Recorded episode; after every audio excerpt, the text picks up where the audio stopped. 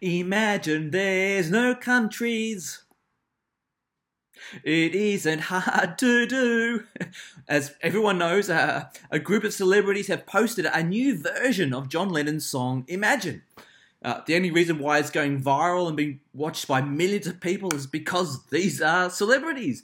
I mean, otherwise, the at times tone deaf warbles in this rendition of a, a, very average pop song would, would probably have attracted zero attention. Uh, music criticism aside, uh, the song itself is hardly an anthem suitable for, for a time like this. I mean, let's follow the logic for a moment. Imagine there is no ultimate meaning, purpose, or goal toward which our lives are headed. Imagine there's no overarching design. Imagine if our lives can be reduced to the potluck outcome of billions of years of impersonal atoms and molecules running around and hitting and missing and making and destroying. Imagine a world where the reality of conscience and moral choice has no grounding in a purpose beyond that of a group survival think in that evolutionary race to the top. Imagine human affections are ultimately an illusion, a cruel joke being orchestrated by the impersonal rules of physics. Imagine all the people living for today, for tomorrow is the end. Well, welcome to the world offered to us by John Lennon's song Imagine. Now, in contrast to Lennon's nihilist proclamation, People want to know that there is hope beyond a crisis and that there is hope when faced with mortality. Times of uh, economic uncertainty can drive people to the kinds of selfish and greedy hoarding of supplies that we've been witnessing. A health crisis can lead to further fragmentation in society. In, indeed, I think the longer this crisis continues, the more likely we're going to witness the breaking of social cohesion.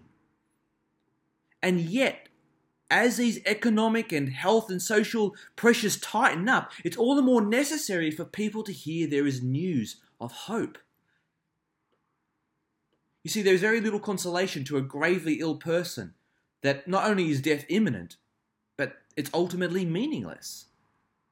This atheistic ethic, it doesn't do much to help grieving families who have just witnessed a loved one who's being ripped from their lives. We want there to be heaven. We want there to be a better world with a better life. We want the cessation of sorrow and suffering, but that song Imagine cannot offer us any such promise. At the same time, even hell is a necessity, for we don't want to live in a world where evil wins or where injustice prevails. Now, we should be thankful for our judicial systems that we have here in Australia. It's not foolproof, though, and there are many terrible deeds that are never prosecuted. People need to know that in death the wicked don't escape justice. And see, imagining there is no hell, in a sense, is, is a form of hell itself. At the end of the day, John Lennon's song uh, is collapsing in on its own irrationality. He's imagining living life in peace and there being no greed or hunger, but those kind of demands require a, a form and purpose. But atheism and naturalism cannot provide that kind of definition. Uh, the COVID 19 crisis is a, a voracious reminder of the fragility of life and the uncertainty of building society on credit. Hedonism is vanity. Pushing against greed and social disharmony suggests that there is meaning, but meaning is disqualified in a God absent world. As Solomon the Wise once wrote in the book of Ecclesiastes that we have in the Old Testament. He says, Meaningless, meaningless, says the teacher, utterly meaningless. Everything is meaningless. Nietzsche was right, at least as far as, as his own logic was concerned. That the masses, quote, the masses blink and say, We are all equal. Man is but man. Before God, we are equal. Before God. But now this God has died. Unquote. A contemporary of Nietzsche, Anatole France, retorted, and without any regret, he said, quote, It is almost impossible systematically to constitute a natural moral law. Nature has no principles. She furnishes us with no reason to believe that human life is to be respected. Nature, in her indifference, makes no distinction between good and evil. Unquote. But what if there is heaven and hell? What if God exists? Everything must change. What we think and say has greater import. How we live and how we treat others has far more consequence.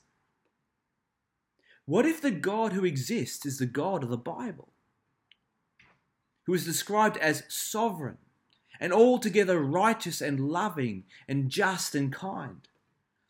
What if Jesus Christ is the perfect image of God, the one who, as John testifies in his gospel, quote, In the beginning was the Word, and the Word was with God, and the Word was God. He was with God in the beginning.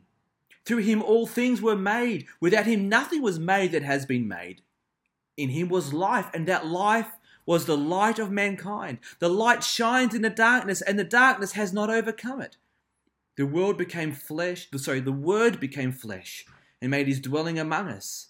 We have seen his glory, the glory of the one and only Son, who came from the Father, full of grace and truth. Unquote. These words are far more sustainable and substantial than the sentiment of living in a world without divine structure. A biblical view of the world both assesses its beauty and its horror, the worth and the uncertainty.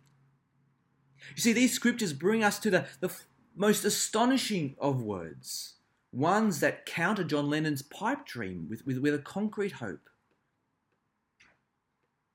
John 3:16 For God so loved the world that he gave his one and only son that whoever believes in him shall not perish but have eternal life.